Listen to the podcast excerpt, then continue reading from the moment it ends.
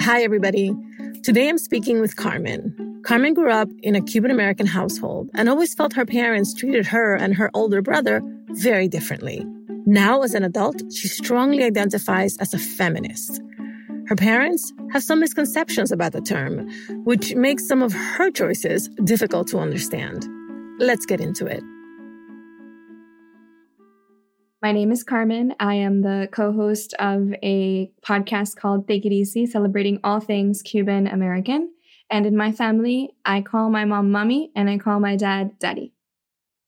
In my house, I learned very early on what exactly I was supposed to do as la hembra, exactly what chores I was supposed to do and how I was supposed to behave, how I was supposed to dress and what things I was allowed to want and what things I wasn't. And I began protesting it super early that my mom would wake me up on a Sunday morning early to clean the house with her. And I said, look, I don't really care what kind of ass spanking you're going to give me. I'm not doing this unless my brother gets up and does it too. Looking back now, I'm like, wow, it was such a pain. Like, I should have just helped her. But I have this perspective because I have an older brother. I saw the juxtaposition very, very clearly. And for a long time, my parents would allow my brother to do things that I wasn't allowed to do. And they said it was because he was older. But as I became older, as I became a teenager, and as I wanted to go out to the mall with my friends, and I had boyfriends and all of these very normal teenager things to do, that I had to fight tooth and nail to be able to do, I never saw them really give me the same treatment my brother had.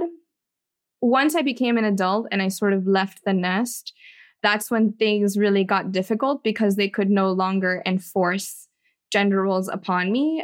They basically had no way of controlling me. And they're like, what are you doing with your life? Why are you single, childless, renting an apartment with a roommate in New York? Like, what are you doing with your life? Feminism was not really a word that was said in my house. Feminism is a word that has come up in conversation between my parents and I most recently as I've become an adult. So my father lives in Spain. He has seen feminist riots, free the nipple marches and all sorts of things that he's like, indecencia. And I'm like, well, Dad, do you really think that all of those women are just indecent? Like, they're just indecent women who just take their shirts off and march on the streets for no reason? You know, do you think that's really what it is? All of those women, maybe one or two, but all of them, like, you know, and I think my parents think feminists are women who are off the rails, who have lost touch with what a decent human being would do, who have no shame and who plan to like never be mothers. I don't know about that last part, but that seems to come up a lot. In my parents' worst nightmares, I am running around Brooklyn with my boobs out. I think that's the worst thing that they can think of, yeah, which is kind of crazy, but anyway. I don't tell them I don't do that. I'm just like, oh, you got to be careful. You keep calling me a feminist. I might just go do it. You don't know. Maybe I already have. That's how we are. We joke about stuff. I think now that I've become an adult and I've sort of, you know, quote, I'm doing air quotes, proven myself, you know, regardless of all of the choices I've made that they disagree with, I've been able to show them, like, one day I asked my mom, could you imagine having done this without a man? And she's like, no, absolutely not. Like, yo con tu edad, I had 2 kids and I was married and like, I cannot imagine not being in that position. I would have been a failure. And I'm like, okay, cool. Do you think I'm a failure? And she's like, no, I think you're wonderful. So I think once they're able to identify that word with somebody that they know and they know is not insane, I think that's a step forward. And then further than that, whenever the conversation does come up, I always try to explain. For example, as soon as my sister-in-law got pregnant, she was like, oh my God, of course, finally, you know, because that's what women are supposed to do. And I'm just like, really, Mom, that sucks. So once we talked about that, then the problem came up is like, oh, well, that's what you believe because you're such a feminist, right? And I say, no, Mom, you know, of course, you know, if you're pregnant and you want to give birth to your child against all of the odds, more power to you, you make it work, you do everything you can. But for me, I would prefer to not do that. And the reason for that is it's very expensive to give birth. It's very expensive to raise a child. Not only that, but all of these other constraints that I'm working with. Then she's like, wow, yeah, why does it cost so much money to give birth? That's like the most natural thing. Like that should be cheap or free. And I'm like, yeah, mom. She's like, well, I don't know. You just figure it out. We didn't have a lot of money growing up and you guys turned out okay. And I'm like, yeah, don't you think that if you could give me better that you wouldn't have? And she's like, of course, if I could have, then I would have. And I'm like, well, I'm in that position. I can give my children better. And so do you think I'm going to do that getting paid less than men? And she's like, what? Women get paid less than men? Since when? You're lying. And I'm like, okay, well, let me tell you. I think it's just guiding them through issues that they've never had to confront or deal with or work through because they're people who brought their family to the US and then kept their heads down and just worked hard and didn't have the luxury of thinking about these things. Hi, everybody. Juleyka here. I want to tell you about a podcast I've been enjoying lately. It's called Kerning Cultures. It captures inspiring stories from the Middle East, North Africa, and spaces in between. So far, the show has followed a Lebanese cave diver into the deepest cave in the world and chronicled one man's mission to revive specialty coffee in Yemen amidst the current war. Kerning Cultures is big, hard storytelling at its finest. Fun fact, kerning refers to the spaces between letters and characters. Spelled Kerning. Listen to Kerning Cultures on Apple Podcasts or on your favorite podcast app. Juleyka here. I want to tell you about Tested, a new podcast I've been enjoying. The makers of Tested believe that at the intersection of identity issues and the news of the day is an opportunity. A chance to better understand current events in the context of history and how the past influences our conversations now. Tested examines how the South responds to the day's challenges, as told by Confederate monuments falling, the lingering impact of coronavirus, and communities fighting to be heard. Subscribe to Tested from North Carolina Public Radio on your favorite audio app. What's up, everybody? I'm Steve Lewis, a licensed psychotherapist and host of How to Talk to High Achievers About Anything. I'm excited to share big news. How to Talk to High Achievers About Anything is back. This time, I'll be joined by a very special person, someone whose name you know very well. Hi, everybody. I'm Juleyka Lantigua, founder of LWC Studios. Welcome, Juleyka. I'm so excited. And by the way, I'll be taking notes. So many notes. As always, on the show, we get to hear stories from Black and brown folks who are out there doing great and amazing things. Then I do my thing of offering some feedback and strategies to help us navigate personal and professional challenges. Together, we'll figure out how to achieve on our own terms. Subscribe to or follow How to Talk to High Achievers About Anything everywhere you listen to your favorite podcast. On Twitter and Instagram, you can follow the show at Talk to Achievers.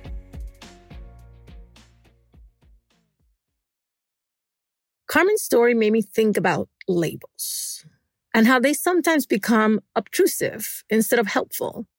It also made me wonder about why feminism has such a negative connotation for many of our parents and how challenging it can be to move past a label to talk about our values. To help us work through this, I called in an expert. My name is Bertha Esperanza Hernandez Trujillo. I was born in Cuba. I've lived all over the United States, and I am a law professor. I teach issues of race, gender, culture, ethnicity, sexuality, and constitutional law. Bertha, you heard Carmen's story. What did you hear? I heard every daughter of immigrant parents' story, at least in a Latino context. All of it. The culture, the generational gaps, the clash in language. It is fascinating. Based on the work that you've done and based on your understanding of the confluence of influences here, what are some of the key dynamics at play when you listen to Carmen's story? One of the big ones, clearly the gender roles and the cultural gender roles and how to communicate across generation about gender roles. There's one thing that she said that really stood out to me when she said, once we stop using the word feminism, and I talk to Mom, and she understands that women shouldn't be paid less than men, we're all on the same page. And maybe the word won't be so bad because she knows me. Why is feminism a curse word for immigrant parents? It's not only for immigrant parents. It's for a lot of people. I actually wrote a paper that's called Reclaiming the F Word, and F was feminism. A lot of people react to it and have the same image invoked. Still today, I have to add, that Godwin presented. And when she talks about her father, his image of what a feminist is, rowdy, non-conforming, not, I'm, this is my word, quote, normal, end quote. So there's an invocation of something that sadly is a negative image that is attached to feminism, so that feminism itself becomes a derogatory term.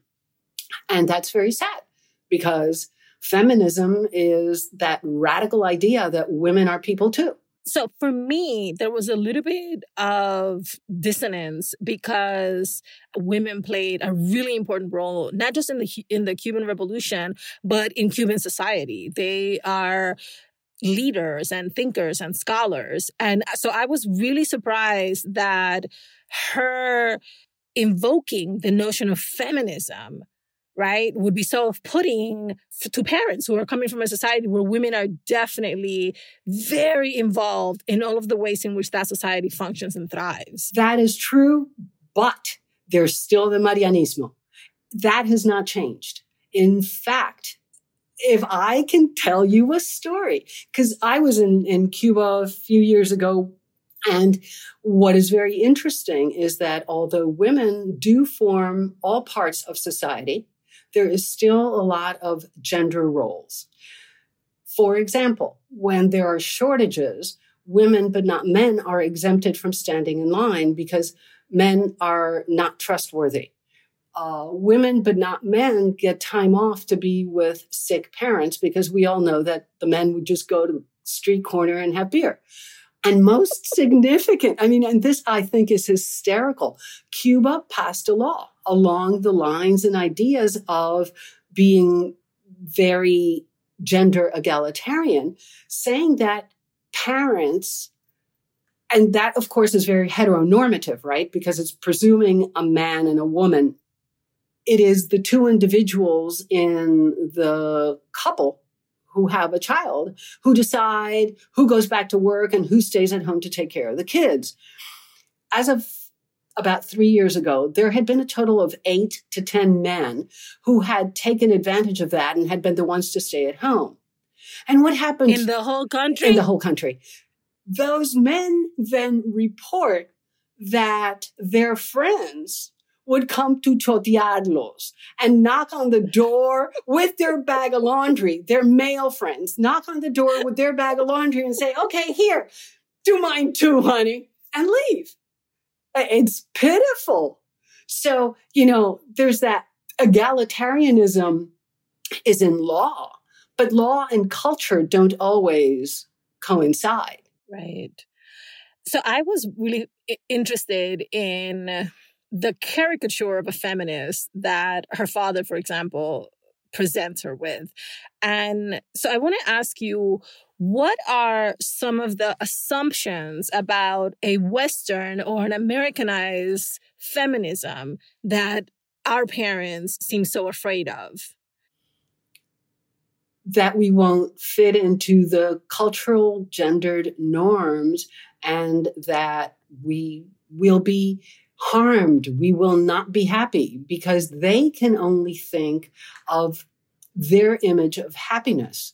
In that sense, it's not surprising. What they want is happiness. And, you know, happiness for a girl is, well, she'll grow up and she'll marry a well-off person who will be able to take care of her and take care of the family that they will grow. Well, reality check, that just isn't the world. Mostly anymore, because most of the time, even if you do have a partner for life and there's marriage, chances are that both people are going to have to work to make ends meet. And then there's another phenomenon that I love. Vilma Espin, she's a Cuban sociologist, works out in the West Coast. She studies multi-generational families of immigrants. And what happens is that the parents who migrate then have a fixed image of an idealized society that they left behind. In Cuba, this wouldn't happen. Now, in Cuba, this wouldn't have been possible if it had been the way it was. That happens a lot with culture. There is this firm image in the parents' generation of what culture is and what it should be. That doesn't change with time. And they can compare. It says, well, in the United States, this is happening, pero eso no hubiera pasado en Cuba. Okay, but that to me seems so contradictory to things like moms and women and daughters have to join the workforce often when they come to the United States, which they had an option to or not to in the home country. They often have to take backbreaking labor if they're undocumented. They sometimes become the sole breadwinner if the father is deported or if the father hasn't even made it to the country yet. And in many ethnic enclaves, the communities build around the matrilineal relationships where one sister comes, she brings her mother, then they bring the other sister, then they bring the other cousin, et cetera, et cetera. So how does that immigrant mentality about in the home country this wouldn't have happened come into play in the fact that they have to conform in so many significant ways that would, quote unquote, never happen back in the home country? Well, that's the idealization of the home country and the wanting of that ideal life for the children. It can be disjointed, as you say, but it can be very coherent. Because it's what they project for their children. Exactly. Despite what their reality is. Exactly. What would have been in our country of origin. That would have never happened there. But there's one real bright light in what Carmen was saying in one of her conversations with her mother. She said, well, you know, she's basically agreeing. And maybe the word won't be so bad after this. What she captured there is something that is really important in the way life really works out. There are a lot of sociological studies that say that the way to end prejudice, and this can be prejudice against what I call others in society, is to know someone. The minute someone A, who has certain preconceived ideas of, call it feminism, call it queer people, call it ethnic minorities, once they know someone who is that word, those prejudices begin to break down.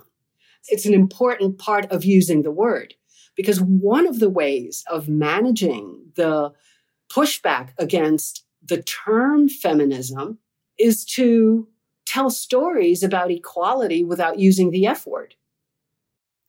All right. So besides telling stories and meeting people to normalize the feminism in the way that first gens are living out their lives, what are some other techniques or advice you might have for someone in Carmen's shoes?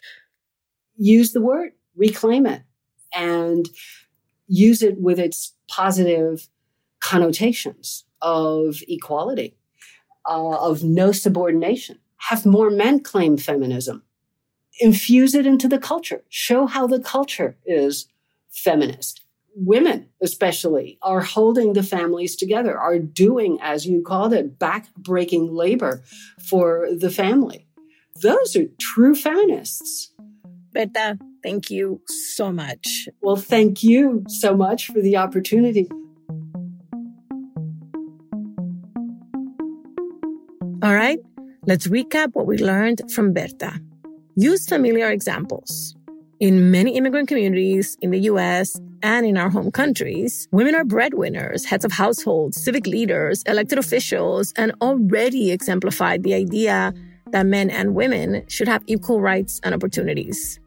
Point to these familiar examples to show that feminism is not necessarily an American concept imposed by a younger generation. Normalize feminism. Share stories of your own experience with gender equality and the importance of women's rights. To help your message land, focus on the underlying values instead of leading with the actual word feminism. And remember, reclaim the label. Use the word feminism in its positive connotations as your loved ones begin to associate the word with positive ideas and experiences, and with your positive ideas and your positive experiences, hopefully their misconceptions will fade over time.